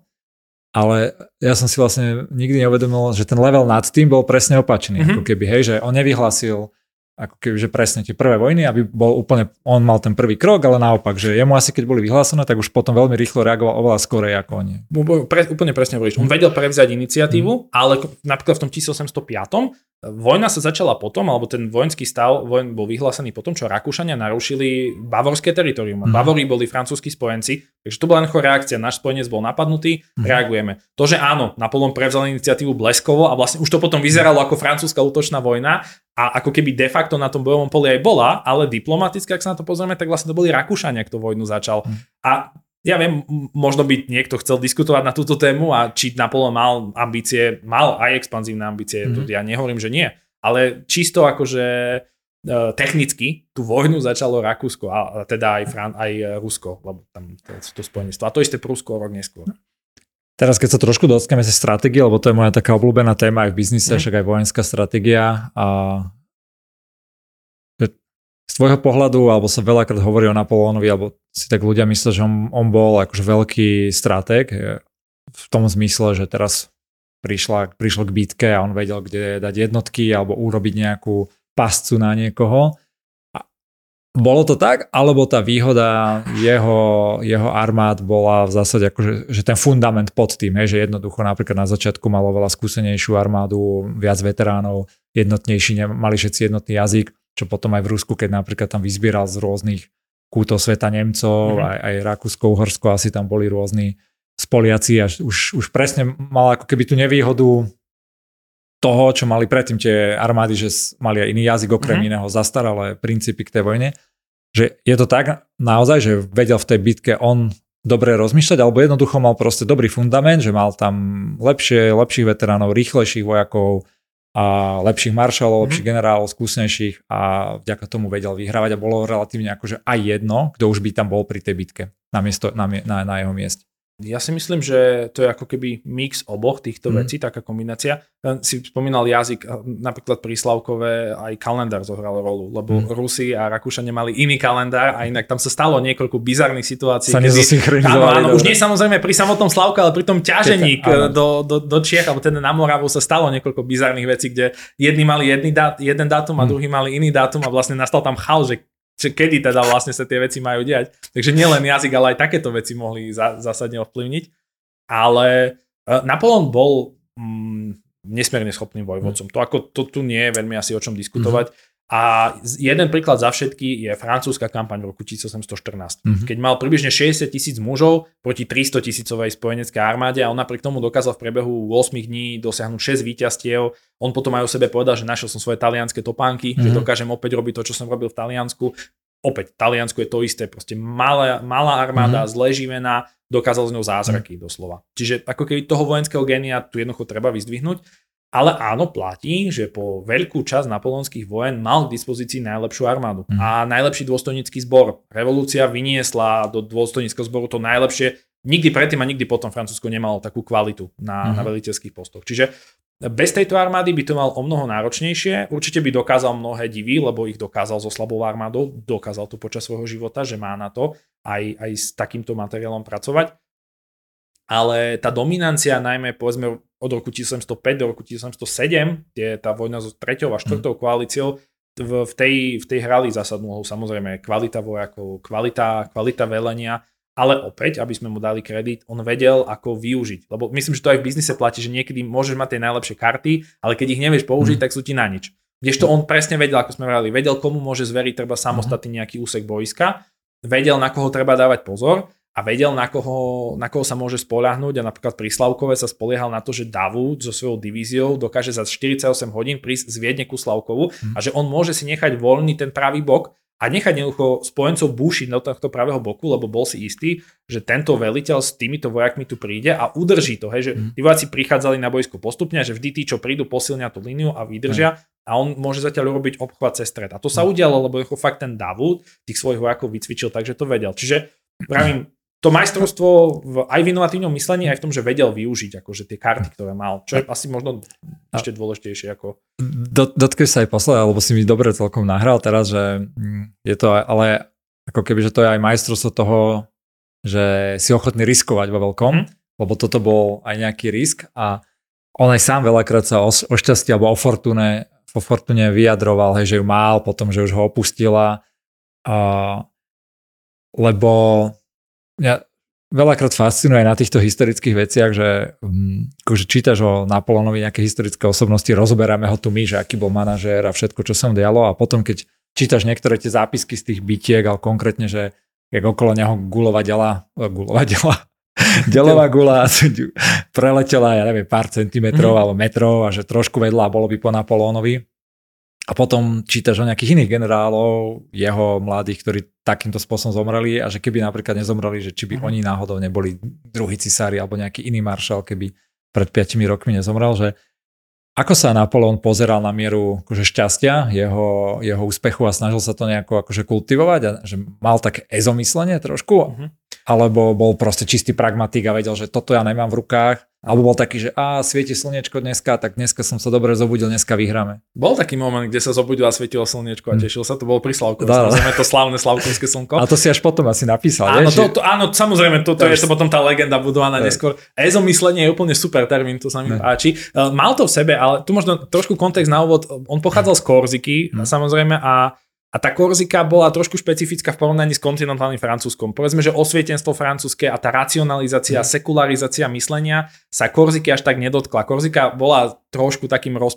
z hľadiska mentality bola trošku takým rozprávkovým ostrovom. Mm. Korzičania verili na rôzne e, ja neviem, príšery a strašidlá a znamenia a podobne. A Napoleon toto v sebe mal po, po celý život považoval, veril na šťastnú hviezdu, uh, svoju prvú manželku Jozefinu považoval za, za talizman, mm-hmm. čo sa ako keby trošku aj ukázalo, lebo po rozvode to už išlo iba dole, dole z kopca. Uh, nemal rád piatky, nemal rád 13. deň v mesiaci, hey, okay. hej, čiže... Mal nejaké bitky v piatky a 13. či sa tomu vyhýbal? To, to, sa, že, priznám, to sa priznám, že neviem do akej miery, mm. či, či, či 13. sa nejaká bitka uskutočnila, mm-hmm. ale napríklad veril potom zase aj na šťastné dátumy, hej, že mm-hmm. 2. december bol pre neho šťastným dňom, 1804 je korunovacia, 1805 je Slavkov, 14 jún, 1800 Marengo, 1807 mm. Friedland, dve veľké víťazstva. Čiže mm. mal, mal ako keby trošku tohto ezomyslenia v, v sebe mal, že, že veril, veril na niektoré. A do veľkej miery to mm, bolo spôsobené prostredím, z ktorého pochádzal, ktoré ako keby bolo naklonené, naklonené mm. takémuto mysleniu. Ja to práve preto aj otváram takú tú uh, časť nakoniec uh, aj tejto debatky, lebo veľakrát že mne sa zdá, že keď sme sa na začiatku bavili o tom, že máš mať nejakú víziu a niečo, že dokážeš a on mal teraz taký ten pocit toho, že alebo chcel, že aby tie dejiny išli cez neho. A na konci, keď to tak uzatvárame, že podľa mňa veľakrát v tých bitkách akože aj riskoval a vďaka tomu aj vyhral, ale že to bolo ako keby, že šťastie, nešťastie, čo možno aj pri Vatrolo sa kúsok nešťastia niečom ukázalo a že už mu tá, tá fortuna, myslím, že aj on to tak vnímal, hej, že už ju nemal ako keby, mm-hmm. že moc na, moc na svojej, na svojej strane. A No a to som chcel tým povedať, že vlastne aj v biznise alebo aj v osobnom nejakom úspechu, že veľakrát to aj nie je v tvojich rukách ale že keď ty si myslíš, že to v tvojich rukách je mm-hmm. takým tým ezomyslením, tak sa ti to potom akože podarí, lebo si bol odvážny, lebo si si mm-hmm. si sa nezlakol niečoho, čo si, čo si nemal v rukách. Čo je Marengo, ktoré som mm. spomínal, 1800, vlastne zásadná bitka vojny s druhou proti Francúzskou, mm. ešte nie proti Napolskou, proti francúzskou koalíciou, bola v podstate takým Waterloo na ruby. On ju mm. vyhral len vďaka tomu, že generál Desai so svojimi posilami prišiel na boisko mm. a mhm. porazil Rakúšanov a ešte ako keby pre, na Napoleonové šťastie a na Desaiho smolu mm. Desai bol zabitý v boji. To znamená, mm. že potom, potom to víťazstvo celé ako keby spadlo, no. spadlo dolo na Napoleonovi a on sa stal víťazom od Marenga, ale jemu sa stalo presne to, čo sa stalo Wellingtonovi pri Waterloo, že bez toho. Bluchara, bez Prusov, kto vie, ako by tá bitka dopadla. Aj povedzme, že pred príchodom Prusov to bol taký pad, takmer až vyzeralo to na francúzske víťazstvo. Hej? Mm. Čiže áno, áno, jednoducho to, tá, neviem, šťastie, náhoda, nazvime to akokoľvek, hrá svoju rolu. O to viac, keď sa celý život živíš tým, že okolo teba lietajú delové gule a strieľajú okolo teba, okolo teba muškety, takže mal, mal, to, mal to šťastie, ako keby, že sa mu tieto veci vyhýbali. A na konci teda bol Wellington ten, kto mal šťastie, že prišli Prusy a nie, nie francúzske posily, takže...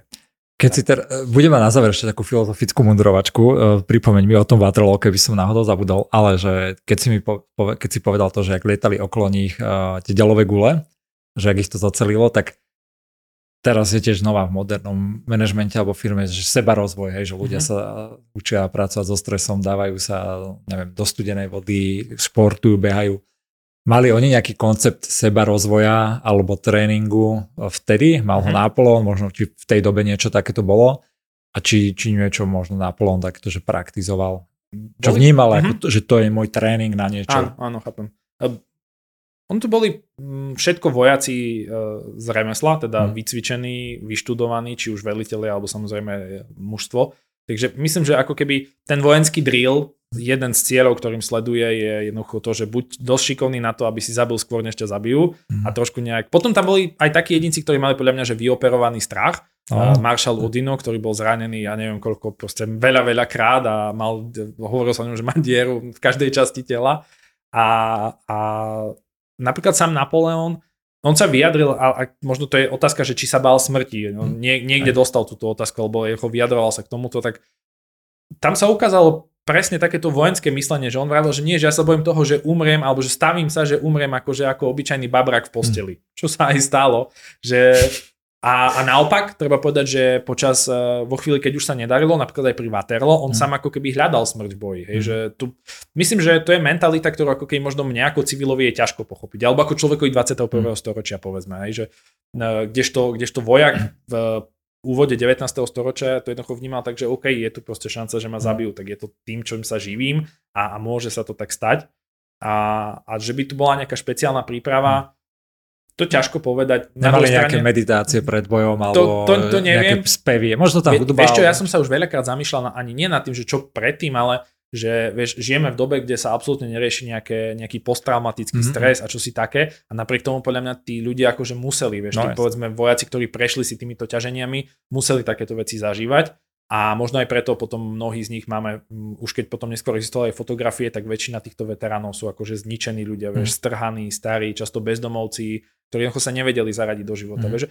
Je zaujímavé veľmi to, čo vravíš ty, že ako bojovali s tým strachom a ja sa vravím, hoci, hoci keď sa tak zamýšľam tým, že a vlastne a čo potom, hej, mm. lebo my vnímame, že OK, Napoleon bol porazený koniec, No ale tí ľudia sa vrátili domov a čo ďalej? Ako sa zaradíš do bežného života, keď si 20 rokov strávil ťažením no. niekde po Európe? Keď si tam bodákmi bodal ľudí Presne. oproti seba a, a, a o to viac, teba. napríklad vo Francúzsku tým, že došlo k zmene, k reži- zmene režimu, hmm. tak väčšina vojakov bola ako keby prepustená na polovičný žolt, povedzme, a odsudený na biedu. Hej. To bola úplne tragická hmm. situácia.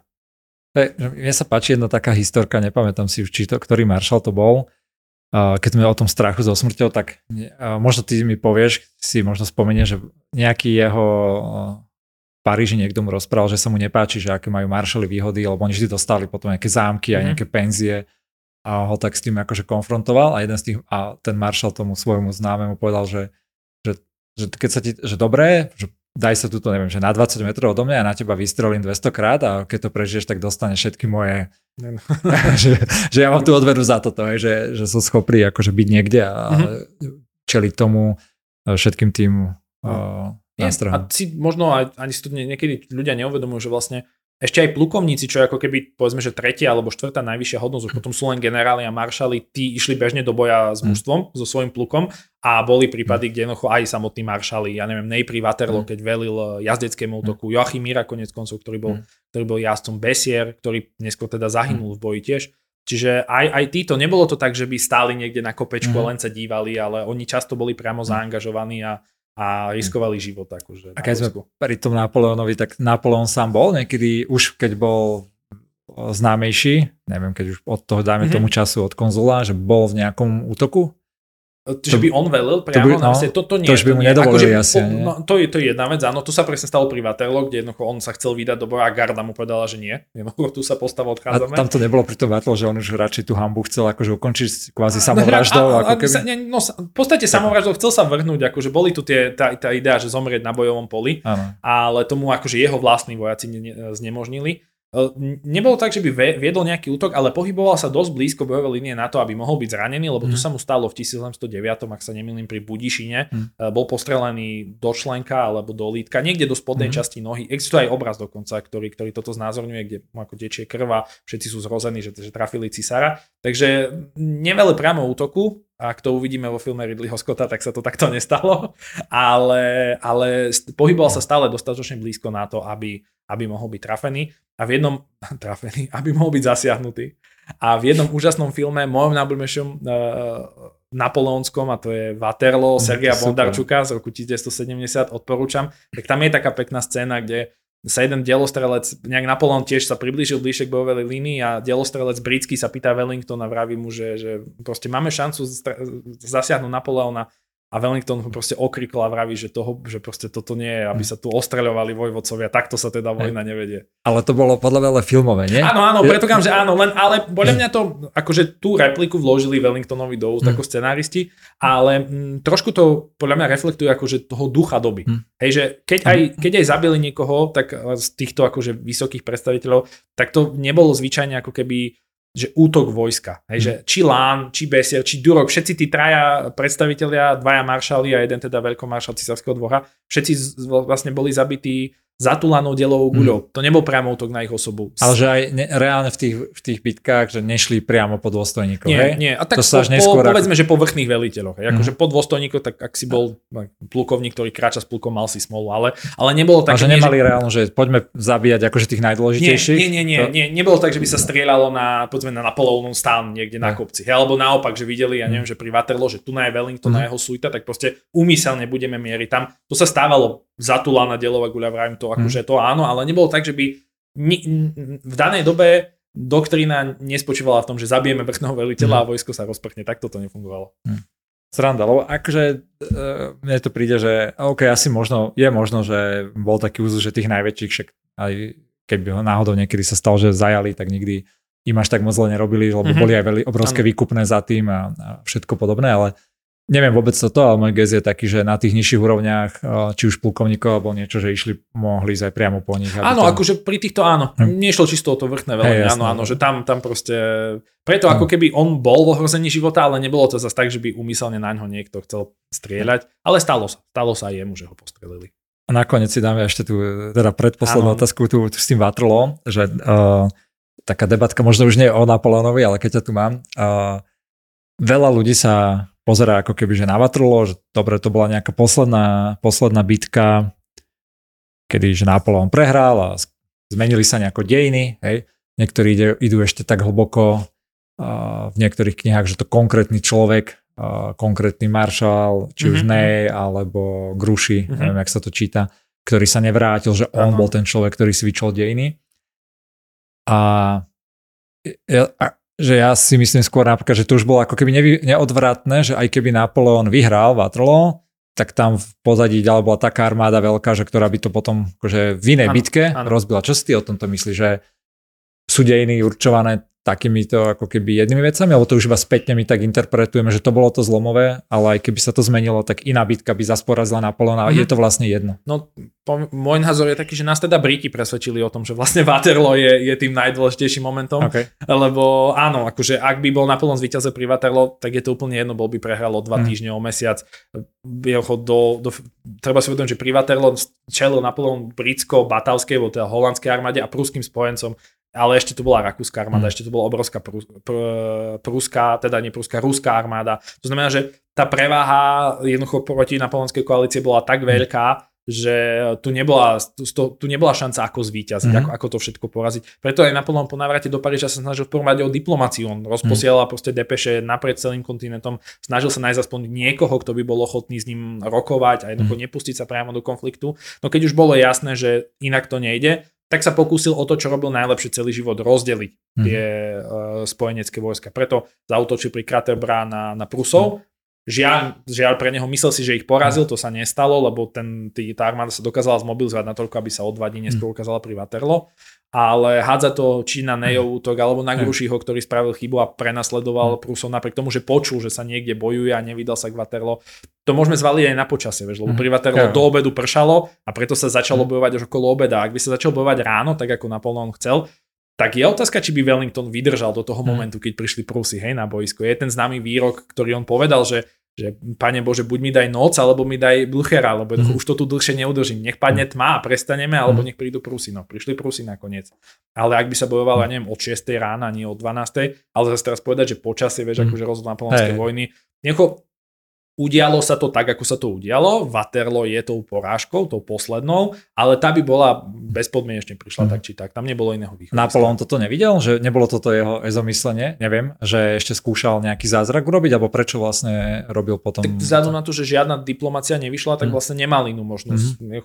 Opevniť sa v Paríži, to bol nezmysel. Mm-hmm. Uh, že on akože išiel áno, áno, osudu vo, dopredu. Vo, áno, vo chvíli, keď bolo jasné, že sa to nedá diplomaticky, tak to najlepšie a to, čo on mal vlastne, čo bola jeho man mantra je, je rýchlosť a rozhodujúca bitka, mm. tak si povedal, OK, ak sa s nimi nedá jednať, musím ich stihnúť e, poraziť skôr, než sa spoja. V mm. momente, keď sa spoja, samozrejme nemám šancu, mm. tak skúsim jednoducho, mám najbližšie Prusov a, a Angličanov v Belgicku, tak ideme do Belgicka. Mm. A ak by sa bol vysporiadal s týmito, už teraz hypoteticky, tak samozrejme otočí pozornosť ku Rusom a ku, ku Rakúšanom a k ďalším, ku Švedom, povedzme, ktorí tiež boli súčasťou koalície a tak. Ale, ale z dlhodobého hľadiska si nemyslím, že tam bola šanca zvíťaziť. Tá preváha bola tak, tak silná. A tá armáda francúzska v 1815 bola iná než tá pri Slavkové, mm. povedzme, alebo v 1807. Tie straty, hlavne teda tých najostrieľanejších a najlepších. A takisto dôstojnícky zbor. My sme mm. veľa hovorili o maršáloch, ale on už vlastne nemal v, v pri Waterloo, nemal tých najschopnejších. Sú tam potom aj veci, ktoré sú možno hovoriť, že prečo najschopnejšieho Davúta nechal v Paríži ako mhm. ministra mm. vojny, keď ho vedel využiť na bojovom poli, ale Prečo sú ináč toto varianty, aké sú možnosti, nevieš? Že prečo to spravil? Hey. To je ťažko povedať. Pravdepodobne ako keby uvažoval z dlhodobého hľadiska, že Davu bude tým najlepším, kto dokáže pripraviť armádu vo Francúzsku, uh-huh. nové odvody, výcviky a tieto uh-huh. veci. Zatiaľ, čo on akože uh-huh. že porazí a dá, bude mať dohľad nad tými uh-huh. ľuďmi, ktorých pri sebe mal, ale v tej danej chvíli, v tej tak zúfalej situácii, podľa mňa zle vyhodnotil situáciu. Uh-huh. Radšej mal vziať niekoho, komu mohol ako keby zveriť to samostatné velenie. To sa presne ukázalo, že Gruši, posledný mm. menovaný maršal, jednoducho spravil chybu. Akože mm. objektívne on spravil chybu, nie je chudák vinný za Waterloo, tak ako to potom Napoleon všetkých presvedčil, že to Gruši nám prehral bitku. Ale jednoducho vo chvíli, keď sa mal rozhodnúť, či ide za zvukom diel mm. a bol by prišiel k Waterloo, alebo bude prenasledovať Prusov preč od Waterloo, sa jednoducho rozhodol prenasledovať. Hej? Mm. A stala sa chyba. OK. Ak by tam mal Davu, tam možno by reagoval mm. ináč. Bol ostreľanejší, skúsenejší, nikdy ne, neporazený, ako najlepší z jeho, z jeho veliteľom. A v podstate najlepšie ho nechal v Paríži. Takže, ale to mm. už sú také veci, vrajím, okay. z dlhobého hľadiska tak si myslím, že to nebol, tam nebola iné, iné východisko než prehra v končnom dôsledku. Mňa vždy na týchto veciach fascinuje, že naozaj, že sa to dá použiť akože príklady do firiem a do osobných životov, že stanú sa ti veci, ktoré vieš, kebyže sa analýzujú tak, jak Waterloo, mm-hmm. nejaký tvoj case, tak tam nabereš 300 inputov, čo ti do toho bolo a vieš tam urobiť počasie všetko možné a vieš to tak ano. analyzovať, že vlastne prečo ten eh, output toho bol, bol nejaký. Uh, na záver, posledné dva otázky, už viem, že som hovoril asi 4 krát záver, ale baví ma to strašne, ešte by som sa dlhšie rozprával, ale skús teda povedať uh, nejaké tvoje zdroje alebo knihy možno k Napoleonovi, že keby, mm-hmm. keby to niekoho tohto bavilo, kto to počúval, že nevie možno nič o Napoleonovi a rád by sa, rád by sa do toho viac dostal, že čo je taká super knižka. Tak ja by som začal Napoleonom, ktorého som prekladal Thierryho Lenca, mm. Napoleon generál tu štátnik. Kvôli tomu, že sa to dobre číta, sú tam zaujímavé veci nielen vojenské, preto aj tú knihu mm. ja akože odporúčam, lebo on sa venuje veľa civilnej sfére, čo je podľa mňa trošku menej známe. No a potom v Slovenčine žiaľ nie, v češtine je niekoľko autorov literatúry mm. faktu, snáď asi Jiří Kovážik je taký najznamejší, tak ktorúkoľvek jeho knihu mm. si vezmete. Uh, je to ľahké čítanie, dobre sa to číta, používa veľa, Jiří Kovážik používa veľa memoárov a mm. takých tých dobových zdrojov, ktoré dodávajú šťavu tomu textu. Čiže, čiže to, to určite odporúčam. A v angličtine uh, Andrew Roberts, mm. Napoleon the Great, asi zrejme najlepšia anglojazyčná uh, biografia. Uh, ruky preč od Paula Johnsona, ktorý mm-hmm. napísal takú krátku knihu o Napoleonovi, ale tak ako on je kontroverzný ako osoba okay. a autor, tak aj tá kniha je taká. Mm-hmm. A možno by som odporučil jeden podcast, The Age of Napoleon sa okay. to volá, na Spotify alebo teda mm-hmm. na mhm. všetkých podcastových platformách. Už to má momentálne vyše 100 dielov a ide okay. to tak nejak postupne od jeho začiatkov, mm. ale tiež sa tam venujú aj rôznym ako keby takým špecifickým okrajovým mm. témam a myslím, že tam je aj nejaký spôsob, v prípade, že ich podporíte, tak máte prístup k nejakým bonusom a tak. Mm. Akože je to už pomerne rozvetvené a je to ako keby one-man show s výnimkou pár dielov, kde, kde je nejaký host, ale dobre sa to počúva, je to mm. príjemná angličtina, ja to v aute rád počúvam, Super. lebo je to také, že človek aj niečo sa dozvie, niečo si napočúva. Takže to by som, to by som odporúčil. Díky moc, víš, to som o tom podcaste som nevedel. Všetky tie knihy, ktoré si odpor- hovoril, že môžeme ja 100% súhlasiť, že, že sú super. Aj táto tvoja ktorú si prekladal tvoja. Uh, však je to taká polotvoja slovensko Prekladateľské bábo, áno. A je super a mne sa tiež veľmi, a, a ja, ktorý aj to Andrew Robertsa mám prečítaného a aj viacero takýchto kníh o Napoleonovi, kopec nových vecí a z iného pohľadu som mm-hmm. sa mhm. dozvedel. A ešte, prepač, keď ti môžem skočiť, lebo mi napadla ešte jedna. Uh, Alexander Mikaberidze, mm-hmm. to je mhm. taký uh, gruzínsky historik, ktorý ale pôsobí v Spojených štátoch na Louisiana State University a on vlastne vydal Napoleonic Wars Global History. Mm-hmm. Netreba sa zľaknúť, lebo je to taká asi 900 stranová hrubá mhm. buksňa, mm-hmm. ale je, je fascinujúca práve preto, že ona je to naozaj že global history. Mm-hmm. On, tá, Južná Amerika a fakt Okay. A ďaleký, ďaleký východ a, a všetky tieto akože, ako keby oblasti, ktoré my veľmi nevnímame mm-hmm. v kontexte napoleonských vojen, ale on sa díva aj tam. A je to akože fakt veľmi zaujímavé a fascinujúce mm-hmm. čítanie.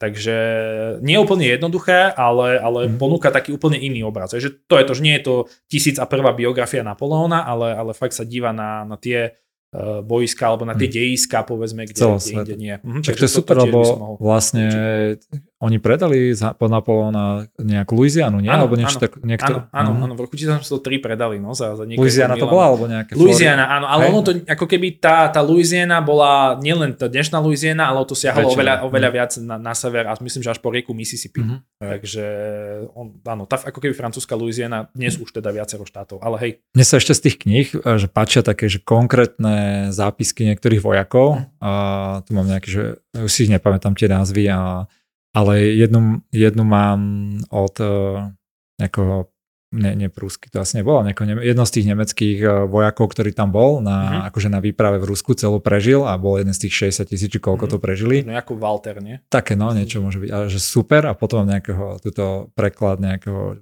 francúzského dôstojníka jazdy alebo niečo. Mm-hmm. Strašne to je on zase nezažil tak veľa bojov, ale že úplne, že tam vidíš taký ten svet, život, že úplne sranda. To je, ako v napoleonské vojny sú v tomto špecifické, mm. že mhm. veľmi veľa ľudí písalo memoáre, mm. vtedy to bola veľmi veľa akože móda mm. a, a, sú fakt skvelé a mnohé sú preložené a ja som jednu vec práve, dobre, že si mi nahral, že si spomenul memoáre, lebo to som chcel povedať.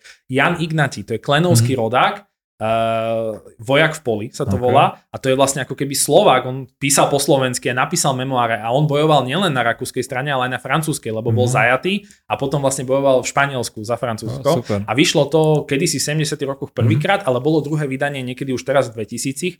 Neviem, či je to dostupné akože v knihkupectvách, ale niekde v knižnici určite Jan Ignatý vojak v poli mm-hmm. sa to volá. Super. To je rodak z Klenovca, ktorý potom niekde bol tu na, tiež na území dnešného Slovenska mm-hmm. notárom a vlastne spísal tieto svoje spomienky, mm. že aké to bolo, keď bojoval. Treba vnímať, že to písal so stupom možno 20-30 mm. rokov, takže je to v mnohých veciach ako keby nepresné, ale tiež to ukazuje realitu toho života mm. a, a je to zaujímavé o to viac, že je to vlastne niekto, kto ako keby žil na tomto území a napísal po slovensky tieto spomienky. Super.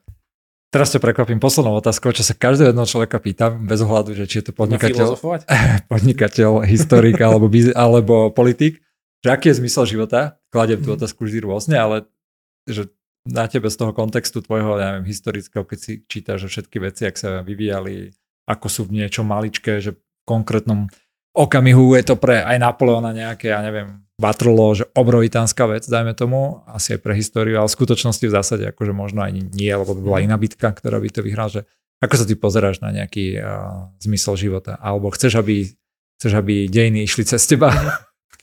Ja ti takú protiotázku odpoviem, ale potom ti aj na ňu odpoviem a, a poviem, čo, čo, na čo sa pýtaš. Vieš, čo Napoleon na Svetej Helene najviac ľutoval, alebo čo vraví, že bola akože najväčšie, najväč, no najväčšia ľútosť jeho života. Okrem toho, že povedal, že mal zrovnať Berlín so zemou, ale to povedal, hej. To povedal hej, hej, že mal zrovna v 1806. Ale potom jedna vec, ktorú on veľmi ľutoval, ktorú teda veľmi ľutoval aj to, že nemal šancu vidieť syna vyrastať. Hej, on, akože, no, hej, on, okay. on akože fakt mal toho svojho syna veľmi rád, Napoleona mm-hmm. II. rímskeho kráľa, mm-hmm. ktorý teda neskôr žil v Rakúsku a mm, myslím, že mal 23 rokov chudá, keď zomrel mm-hmm. na tuberkulózu, veľmi pomerne smutný osud. Hey. A, a on akože sa niekoľkokrát vyjadril, že, mm-hmm. že toto on ľutuje, že zo všetkých týchto vecí najviac hrdý bol paradoxne nie na vojenské víťazstvo, ale na kód civil, na občanský mm-hmm. zákonník ktorý dodnes do istej miery vlastne je, je súčasťou francúzského dnešného občanského zákonníka. A najviac ľutoval to, že vlastne nevidel vyrastať svojho mm. syna že nemal šancu si s ním vytvoriť vzťah. A, a ja teda sa tak akože neskromne teraz napojím na Napoleonu línu, lebo uh, ja sa teda dlhý čas som sa považoval za cynika a aj vo vzťahu napríklad k slovenskej spoločnosti. Asi ešte aj stále som, lebo však nemám veľa dôvodov to zmeniť. Ale odkedy, odkedy sa nám narodil syn, a teda už mám, už mám 3,5 roka teraz, takže to už je taký dlhší čas, tak uh, som ako keby v sebe našiel, čo som aj netušil, že mám takú trošku ako keby ambíciu, aby o 20 rokov môj syn nemusel odísť zo Slovenska, aby sa mu mhm. žilo dobre asi, asi vieš, čo chcem povedať, že ako keby nejakou svojou, svojou troškou, uh, a ja neviem, či som v tej pozícii, alebo budem, alebo či sa to nejako podarí, alebo že, že som prvýkrát v živote dostal ambíciu, že poďme trošku zmeniť túto krajinu, zmeniť túto spoločnosť preto, aby som raz ne, ne, neprežil, aby vzťah, môj vzťah s mojimi deťmi nebol o tom, že si skypujeme niekde na mm. druhú stranu sveta. A keď sa oni rozhodnú, že pôjdu, tak akože ja im budem fandiť a budem rád, ale nechcel by som, aby to bolo iba kvôli tomu, že si povedia, že proste Slovensko je stratený projekt a nemá zmysel tu ostať. Takže to, to by som asi povedal, že v podstate tie, akože ja som počul, keď tu bol Saifa a on povedal dobre, že ma, dá sa žiť naplnený život aj bez detí. Ja mhm. akože nevravím, že bez detí je to o ničom, ale pre mňa osobne ako pre Olivera Zajaca je proste je syn a, a, a deti povedzme v budúcnosti, ak by ich bolo viac, uh, dávajú taký, taký hmm. akože zmysel tomu, hej, že, že snažiť sa o niečo, snažiť sa o nejakú zmenu, ovplyvniť, ovplyvniť lepšie túto, túto krajinu k lepšiemu, takže so, asi toľko. Krásne si to povedal, som rád, že si to ešte napojil na Napoleonovú posmrtnú, alebo teda jeho záveď, keď ich, keď ich písal. No nič, no tak keď to chceš takto, tak, tak musíš tak robiť, aby minimálne slovenské dejiny išli cez teba. A držím ti v to palce, super. A díky moc, že si to bolo, bolo to super. Ja ďakujem za pozvanie, ja som si to veľmi užil, takže Ďalšiu časť máme u konca. Som veľmi rád, že ste dopočúvali až sem a znamená to asi, že sa vám ten podcast páčil. Ak vás podcast zaujal, budem rád, keď ho ohodnotíte na tých platformách, kde ho počúvate. Pomôže to jeho zdieľaniu. A pokiaľ by ste chceli podobné informácie o podcaste alebo o typoch, ktoré zazneli aj tu, dostávať ich aj do svojho mailu, tak sa prihláste do newslettera na truban.sk. Ja tam párkrát za mesiac pošlem svoje tipy a triky na nové časti alebo na veci, na ktoré som natrafil a ktoré ma inšpirovali. Ďakujem moc ešte raz, teším sa na ďalšiu časť, verím, že aj vy. Díky moc.